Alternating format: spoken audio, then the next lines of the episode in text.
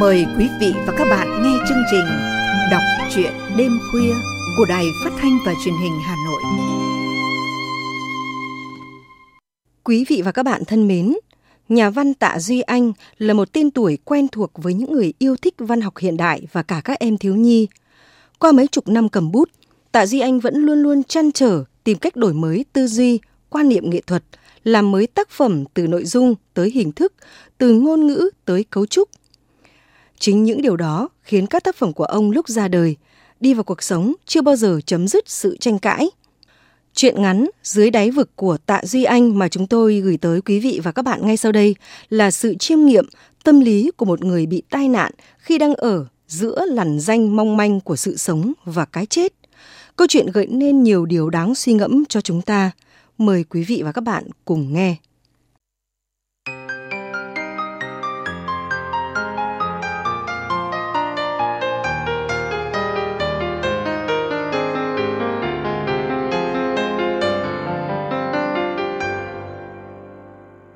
Mọi người hẳn còn nhớ một tai nạn đổ xe thảm khốc xảy ra trên con đường số 3 giữa năm ngoái. Các phương tiện thông tin đã đưa chi tiết về mức độ thiệt hại. Tôi thấy không cần phải nhắc lại. Đầu năm nay, nhân chuyến đi thăm cô bạn tôi là Chu Thị Bích Hà, tôi được gặp một người tự nhiên mắc bệnh trầm tư sau khi may mắn thoát chết từ tai nạn đổ xe kia. Trong danh sách những người được bồi thường không có tên anh bởi vì khi tổ chức cứu những nạn nhân, đa phần chết ngay, người ta bỏ sót anh ta dưới đáy một cái vực đá. Xin tạm gọi như vậy. Điều đó sau này độc giả sẽ thấy sẽ để lại cho Vinh tên anh ta nỗi ám ảnh còn khủng khiếp hơn cả ám ảnh về cái chết. Phần ghi chép này là kết quả của sự lược bỏ rất nhiều những chi tiết ngẫu nhiên. Có lẽ tôi bị bắn ra khỏi xe ngay ở lưng chừng dốc, Vinh kể. Chiếc xe vấp phải đá, lau quật sang hướng khác. Tôi chỉ còn láng máng nhớ được có thế. Lúc tỉnh dậy, tôi thấy hai chân bị cùm cứng dưới một tảng đá. May mà hai chân bị lọt thỏm vào khe, chứ không đã nát bét. Làm sao có sự sắp xếp ấy, tôi không đủ sức tìm lời giải đáp. Tôi tuyệt vọng nghĩ, nếu không có sự ngẫu nhiên ngược lại để hất tảng đá kia đi, thì mình cũng chỉ còn ngồi chờ chết. Nhờ có chiếc đồng hồ vẫn nguyên lành mà tôi biết đích xác lúc ấy là 3 giờ chiều. Nghĩa là tôi đã lệm đi không dưới 9 tiếng. Xung quanh vắng lặng đến phát sợ. Tôi ngửi thấy mùi hương còn phàng nhẹ và càng thấy đơn lạnh khủng khiếp. Những người chết ngay còn được tế độ, siêu linh tịnh thổ. Còn tôi, tôi sẽ chết dần chết mòn, chết nhục nhã, chết trong nỗi sợ bị ruồng bỏ và linh hồn không biết về đâu. Mà chắc gì đã được chết yên ổn dưới bầy mũi và thú rừng. Tôi cảm giác cái vực đá âm u này là nơi tận cùng của trái đất. Họa chăng chỉ có quỷ sứ mới tìm đến. Chúng sẽ rỉa sóc tôi, hút cạn máu tôi, để tôi được ý thức đầy đủ về sự rủi ro. Tôi chống hai tay xuống đất. Ngả người ra phía sau, căm tức nhìn hòn đá. Chỉ cần một đứa trẻ có mưu mẹo là đẩy được nó. Nhưng ở vị thế của tôi, thì nó đúng là một chiếc cùm của trời. Tôi ngửa cổ lơ mơ nhìn trời.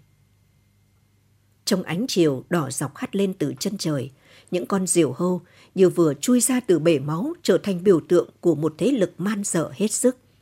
Có thể cũng những con vật ghê gớm kia hàng vạn năm trước đã moi tim óc Promete. Tôi không sao chịu nổi cái cảnh tượng thảm khốc đó. Tôi dãy ruộng điên cuồng, tôi gào thét man dại, tôi đấm hai tay vào tảng đá khiến máu bật tung tóe. Thế là hết, tôi căm uất nghĩ. Nhưng vào giây phút tuyệt vọng nhất vẫn le lói cho tôi một tia hy vọng. Tôi phó thác tất cả vào hy vọng. Thỉnh thoảng tôi lại nhắm mắt để cầu mong, lúc mở ra thấy trước mắt mình là một người, cứ cho là từ trời rơi xuống. Tôi có cơ sở để chờ điều đó. Phía sau lưng tôi là con suối với những hòn cuội óng ánh vàng – Ngày gặp một con vật xuống suối uống nước cũng sướng. Tuy thế tinh lực tôi hướng về một đoàn người đào vàng rất có thể qua đây. Vàng có thể kéo người ta xuống âm ti địa ngục. Tất cả sự khốn nạn trên trái đất có lẽ bắt đầu từ vàng.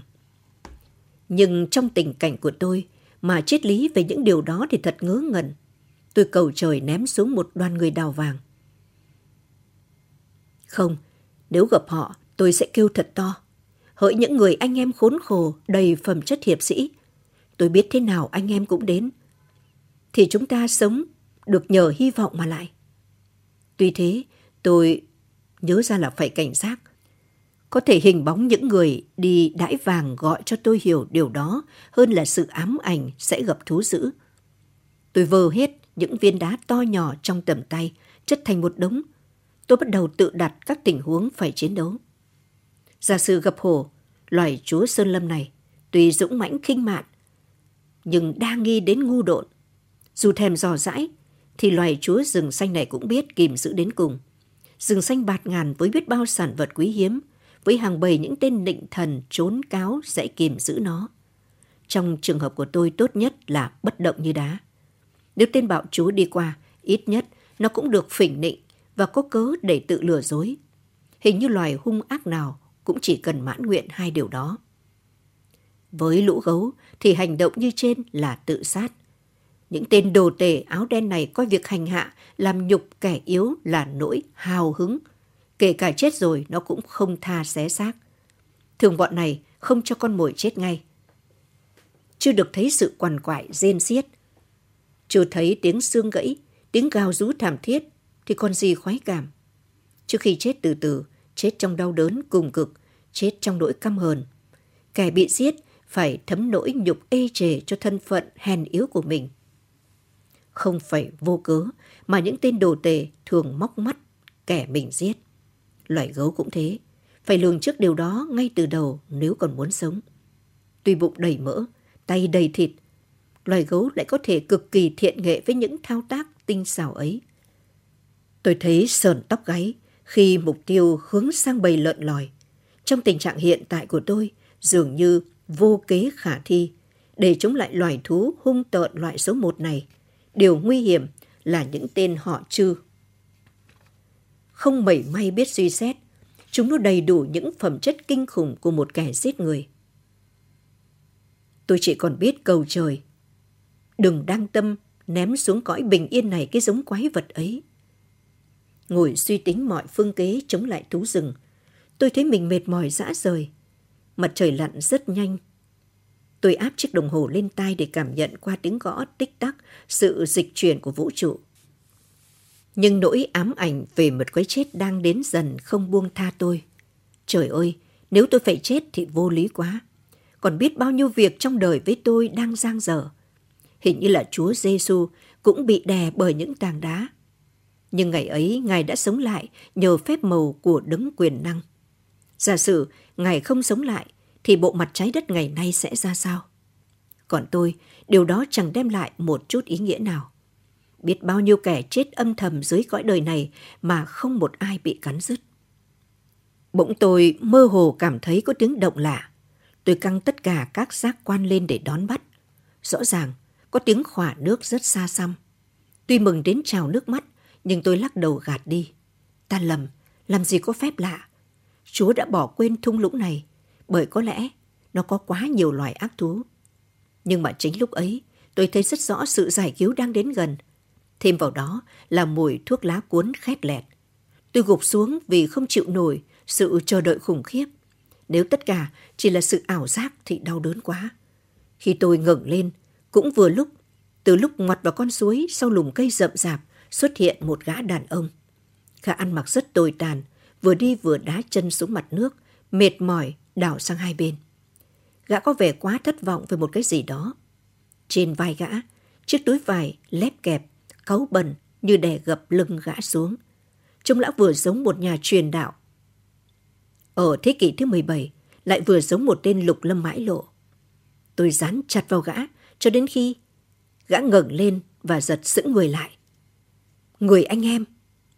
Tôi chu lên vang dội bốn vách núi, rồi dãy ruộng điên cuồng vì sung sướng. Gã đàn ông vẫn không nhúc nhích. Gã lặng lẽ quan sát, suy xét một lát, rồi lầm lũi bước về phía tôi.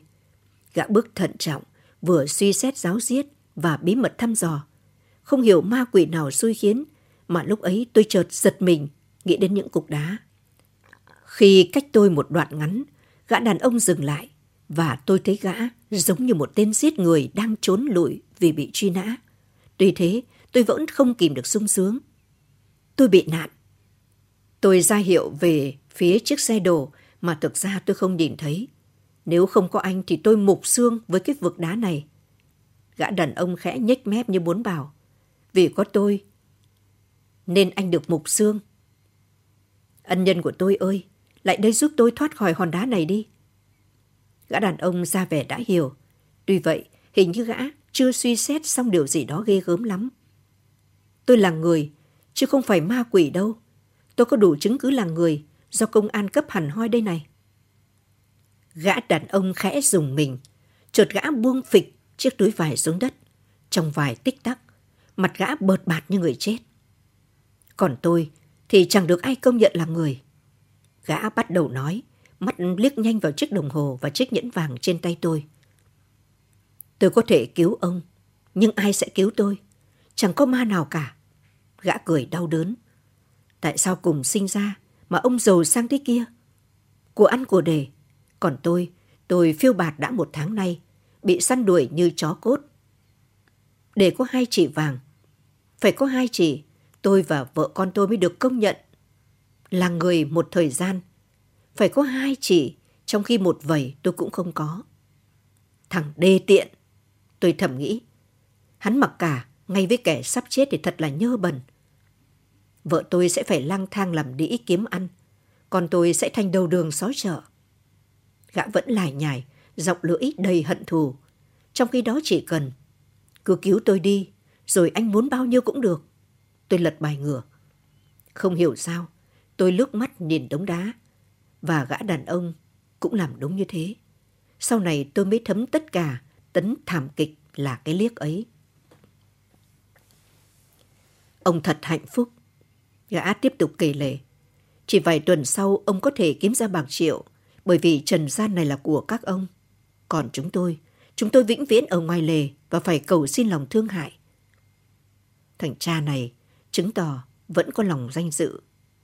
Tôi thầm nghĩ, hắn có thể lột mọi thứ của tôi, nhưng hắn cứ loanh quanh biện hộ, để ít ra cũng không trơ cháo quá. Xin biếu anh. Tôi tự tháo đồng hồ và nhẫn đặt lên tảng đá. Tôi rất thông cảm hoàn cảnh của anh.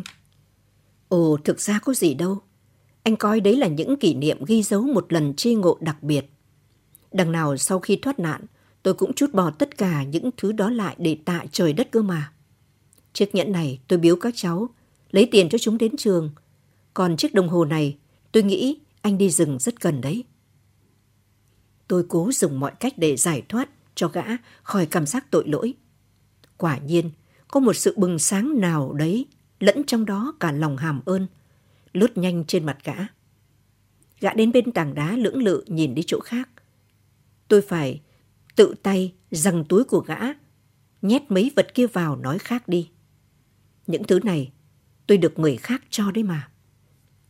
Gã đàn ông làm như miễn cưỡng cầm lại chiếc túi. Chợt gã khẽ dùng mình. Hình như gã lại vừa nhìn vào đống đá cục. Gã ngồi bệt xuống đất, vờ sửa dây buộc, túm ống quần. Kỳ thực, qua háng gã, tôi bắt gặp một cặp mắt sắc lẹm. Trong cặp mắt ấy, vừa có nỗi hân hoan, vừa sợ hãi và đầy nghi ngờ. Gã tiếp tục quan sát tôi một cách giết gióng. Khi gã ngẩng lên, tôi thấy gã có một bộ mặt khác hẳn. Không hiểu sao tôi có linh cảm gã sẽ bỏ rơi tôi. Tôi lại liếc mắt vào những cục đá. Lần này thì gã phá ra cười, cười man dợ. Cứ thế, gã đi giật lùi dần về phía bờ suối. Chúng, chúng mày ăn cướp của thiên hạ. Chết là đáng số. Tao cần ăn chắc hai chị. Ai có thể tin được lòng tốt của chúng mày? Gã quay lưng chạy thục mạng. Trong ánh nhập nhoạng, nom gã giống một con đuổi ươi bị cộng đồng ruồng bỏ. Tôi bàng hoàng hết cả người. Quả là lúc ấy, tôi tự xỉ vả tôi. Sao không cho nó một cục đá ngay từ đầu? Thằng ma cô ấy thật tinh quái. Hắn đọc được ý nghĩ của tôi, dù nó chỉ lóe lên rất nhanh và bị lòng thương cảm dập tắt. Tôi sẽ đoạt lại những thứ mày lột của tao sau khi tao tự do.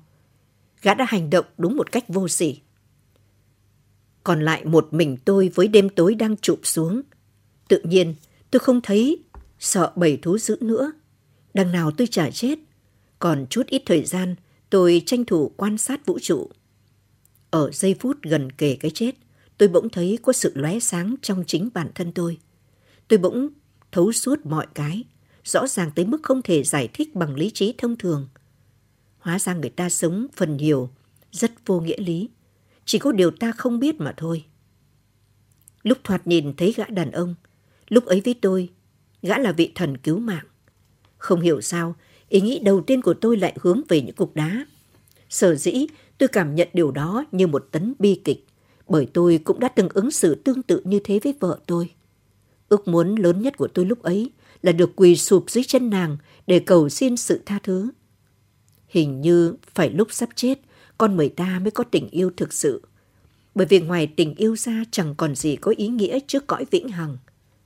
Chao ôi, phải làm thế nào để nàng tha thứ cho tôi? Chúng tôi đã sống với nhau đã 7 năm. Nàng thật hiền thục và nết na. Có biết bao nhiêu người thèm muốn hạnh phúc của chúng tôi. Vậy mà có một đêm kia, trong cơn mơ, nàng thẳng thốt gọi một người có tên là Duy Anh nào đó. Tôi cảm thấy bị nàng lừa dối. Tại sao tên người nàng gọi từ nơi sâu kín nhất lại không phải là tôi? Hóa ra nàng còn có một cõi khác. Trong đó nàng hiến mình toàn diện trong một kẻ khác tôi. Suốt từ đêm ấy, vào giờ ấy, tôi lại mở mắt nhìn lên đình màn, chờ đợi một lời tự thú ngoài lý trí. Tôi bỗng tin một cách chắc chắn rằng kẻ thân yêu nhất của tôi là một tên lừa dối mạt hạng. Tôi đau khổ, tưởng như có thể làm bất cứ việc gì để gỡ lại danh dự. Mỗi lần nàng trở mình, quay sang ôm ghì lấy tôi, tôi có cảm giác bị nàng làm nhục. Không biết bao nhiêu lần tôi ấp ủ ý nghĩ làm nhục lại nàng. Tôi sẽ quăng vào mặt nàng tất cả những lời phỉ báng cay độc nhất. Tôi sẽ cho nàng thấy sự giả dối mà tôi gói vào những lời ngọt ngào, những ve vuốt không mẩy may xúc động.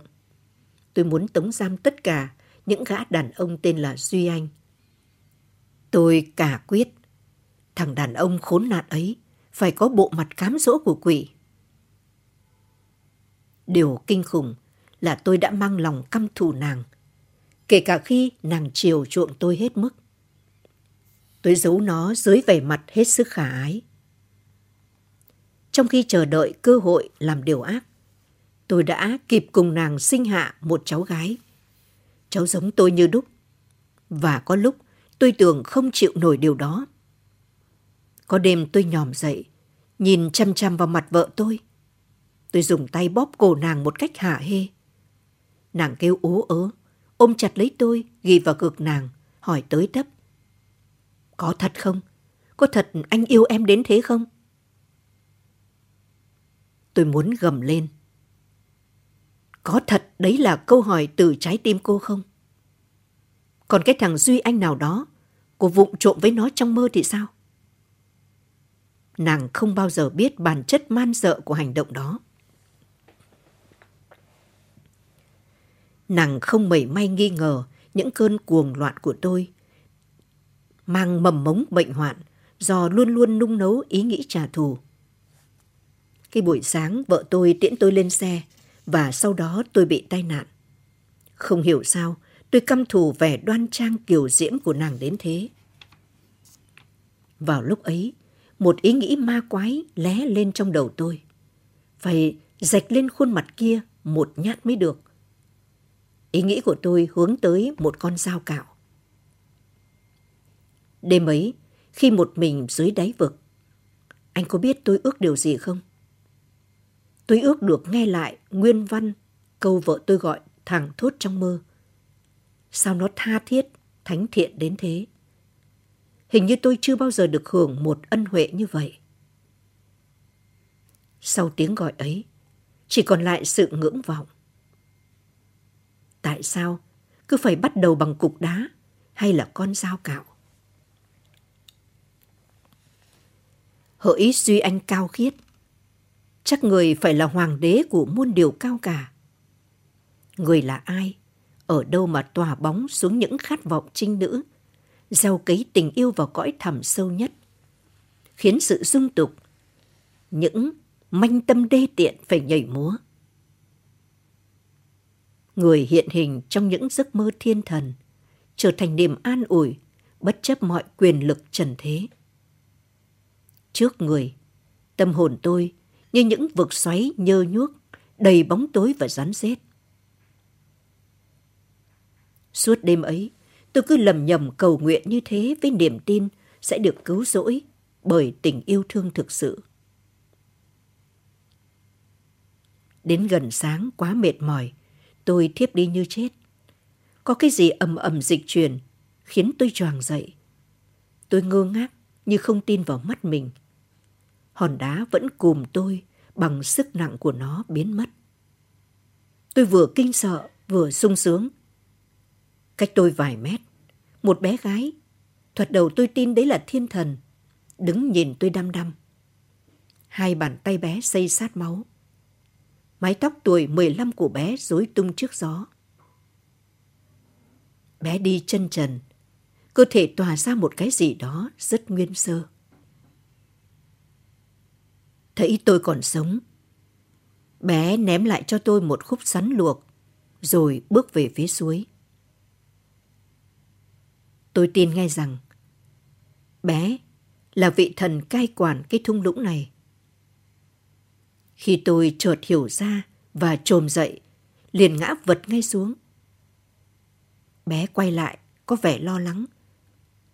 Tôi kéo lê đôi chân mọng máu, lê theo bé, miệng làm nhảm. Dừng lại, dừng lại. Bé gái vẫn bước hồn nhiên. Dừng lại, cho đi được cảm tạ em. Bé gái dừng lại, quay nhìn tôi độ 10 giây. Cặp mắt lóe sáng, rồi lại rào bước. Trời ơi, đừng sợ. Tôi là người thật mà. Bé gái bắt đầu bước mau. Những tia nắng sớm khoác lên bé một viền hào quang sáng chói. Tất cả khung cảnh đều muốn thoát tục. Chỉ có tôi là nặng nề đến thảm hại. Cho tôi được biết tên em. Ở đâu, tôi sẽ làm ơn suốt đời. Cứ thế, tôi bám theo bé đến bờ suối. Tôi vụt mặt xuống nước cho tỉnh táo rồi vùng dậy. Loạn choạng lao theo vị thần cứu mạng. Thuật đầu bé gái cũng bỏ chạy, miệng a a, một giai điệu có vẻ kinh hoàng. Chợt khi còn cách nhau một đoạn, bé gái đứng phát lại, rút tên đeo ở hông, gá vào cung nhằm về phía tôi. Tại sao thế? Trời ơi, tại sao thế? Tôi chìa cả hai tay ra trước, cầu xin thảm thiết. Tôi chỉ muốn tạ ơn em. Cặp mắt bé như ra lệnh. Dừng lại, không tao bắn. Tôi từ từ quỳ xuống, úp hai tay lên mặt. Vẫn lăm lăm mũi tên nhằm vào tôi. Bé đi giật lùi về phía sau đoạn suối ngoặt. Rồi thu tên, chạy biến mất. Tôi không nhớ tôi đã úp mặt xuống đất bao lâu. Tôi khóc vì tủi nhục và sung sướng. Người ở đâu? Ở đâu? Tôi vừa đi vừa gào dọc con suối. Khi tôi chợt nhớ ra và quay lại tảng đá tìm khúc sắn, thì nó đã bị chim rỉa ăn gần hết. Tôi, tác giả, đã ghi lại câu chuyện này ở Cao Bằng và cứ bị ám ảnh đến nỗi về Hà Nội năm tháng vẫn không quyết định được con nên kể sao.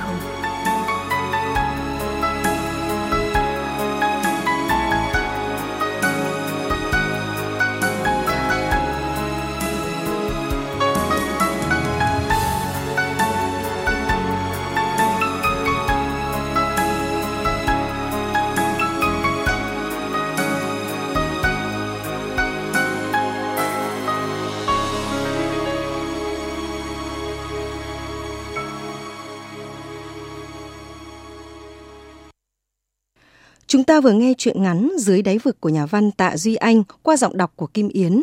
Xin chào tạm biệt và hẹn gặp lại quý vị và các bạn trong chương trình lần sau.